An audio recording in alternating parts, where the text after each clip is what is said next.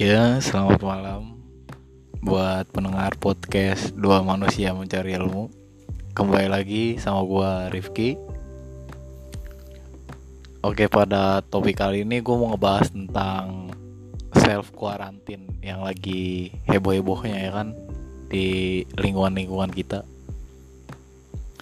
Gue mau bagi cerita gue aja sih sebenarnya kayak kalau gue self quarantine gue itu kayak hmm, apa ya? Ya di rumah aja kayak di rumah. Bantu-bantu orang tua ya kan? Disuruh nyapu ngepel paling di kamar ngevape sama saudara gue terus kayak apa ya lebih banyak tidurnya sih gue kalau self quarantine nih daripada aktivitasnya ya gue mau ngikutin anjuran pemerintah aja ya. Soalnya kan pemerintah kayak nganjurin kita untuk tetap di rumah jangan keluar keluar kalau nggak ada kepentingan ya gue nggak ada kepentingan ya nggak usah keluar. Jadinya ya santai aja mending gue di rumah ya kan? Tidur ngopi makan ngevape terus tidur lagi ya gitu-gitu aja. Emang sih walaupun jangan lu contoh ya nih ya buat yang para nggak ngevape yang nggak ngopi jangan dicontoh.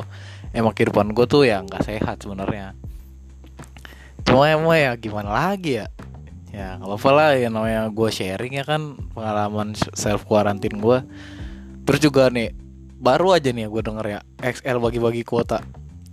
Itu mantep banget sih menurut gue kayak yang bikin apa ya namanya bikin orang-orang betah di rumah tuh kayak dikasih kuota segitu banyaknya itu amazing sih sumpah. Menurut gue itu adalah satu platform yang apa ya namanya yang ngepromosiin kartu prabayarnya bag, biar dibeli banyak orang gitu ya kan? Apalagi dalam situasi kayak gini kan? Dalam situasi bencana covid 19 ini. Menurut gue sih berguna banget itu. Apalagi lu lu orang yang suka nonton Netflix segala macam ya kan? Yang suka streaming streaming film. Wah bukan apa ya namanya? Keajaiban alam sih menurut gue ini dapat kuota segitu sumpah. Kayak lu nih lagi ngimpi ya kan? Oh gue punya kuota banyak semoga besok dapat kuota banyak. Tiba-tiba ya kan lo ng ngeliat tuh di twitter lagi trending trendingnya kuota nggak masuk akal ya kan? Langsung dah. Itu kuota itu apalagi beh YouTube beh nggak usah ditanya dah berapa giganya. Gue nggak mau jelasin lu cek aja langsung eh di platform tersebut. Kalau dari gue sih cerita itu doang sih sebenarnya. Nggak banyak karena ya emang kehidupan gue di kamar doang nggak pernah. Paling keluar kamar cuma makan ngambil minum bikin kopi segala macem. Nggak nggak ngapa-ngapain lagi. Paling itu aja nah gue mau tahu nih pengalaman-pengalaman lu semua tuh gimana? Bisa di DM di Instagram gue ya @rifkiandika hanya dua apa tiga ya? Gue lupa. Ya cari aja lah pokoknya lah. Pokoknya nama display name gue tuh tukang cukur Asgar. Ya lu bisa searching tuh di Instagram. Bisa juga ke apa namanya uh, kalau lu ini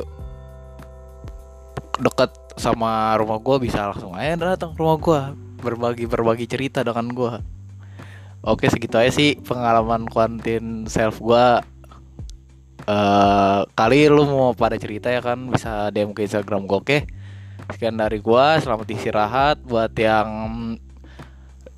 Senin masih kerja masih melakukan aktivitas pada umumnya.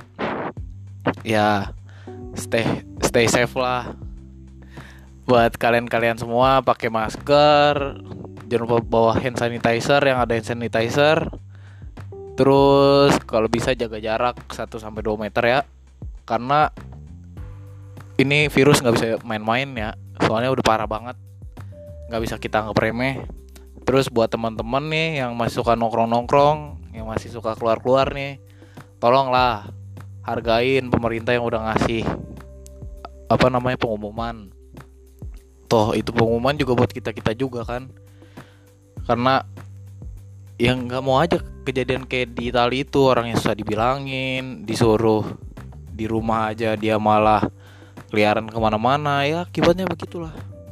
Jadi mohon warga Indonesia yang saya hormati netizen netizen yang saya hormati tolonglah itulah hormati beliau yang sudah mengasih tahu kita. Kalau anda mau dihormati hormati dulu orang tersebut oke oke gue rasa sih cukup.